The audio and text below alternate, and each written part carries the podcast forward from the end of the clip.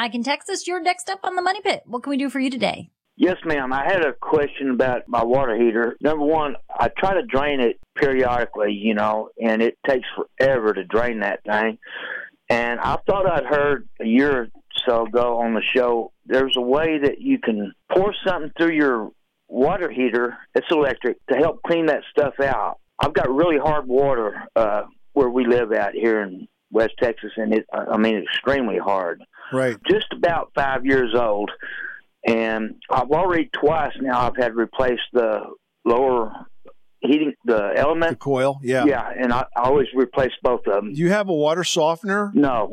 Well, I mean, look, that's your first step right there. Money-wise, this is not an option right at this time. So there's a couple of different kinds of water softeners. You know, the salt-based solutions where you have to keep fiddling with salt is one type, but there's also an electronic water softener, which what it does is it sort of electronically is a coil that wraps around your main water pipe, and it charges the hard water particles. And by charging them, it kind of, think of them, it's not really magnetizing, but it's like when you have magnets and they're all the same polarity and they repel each other. So when it charges these particles, it forces them to not stick together. They bounce off each other. And because they don't stick together, they don't clump. So it's a less expensive way of getting a water softener. So that's an option. In terms of the water heater itself, you said it takes a long time to drain.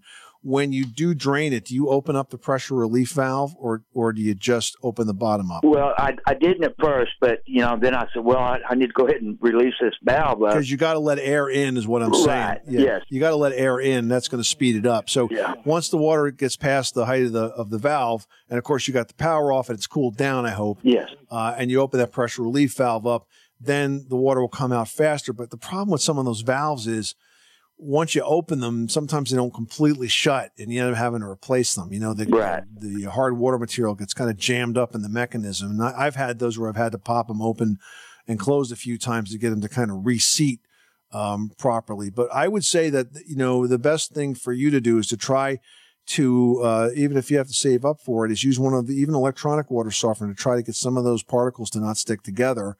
And then, you know, just continue to empty the water heater out now and again to try to release some of the buildup, sediment buildup that's at the bottom. You know, it shouldn't really affect efficiency because that sediment's going to be at the bottom. When you have a gas water heater and the sediment's at the bottom, it actually acts like as an insulator because the heat's underneath it. But because your coils are embedded up higher in the water heater, it probably won't affect efficiency. I switched over to electric. I'm on propane down here, and I had a gas heater, and I was just having more trouble. Yeah, well, I think you know what the solution is, and it's trying to get to the bottom of the hard water. And unfortunately, your appliances are going to continue to misbehave until that's taken care of. They just don't work well with all that sediment in the water. Okay. So I wish I had better news for you, Mike, but that's what you're up against. Thanks so much for calling us at 888-MONEYPIT.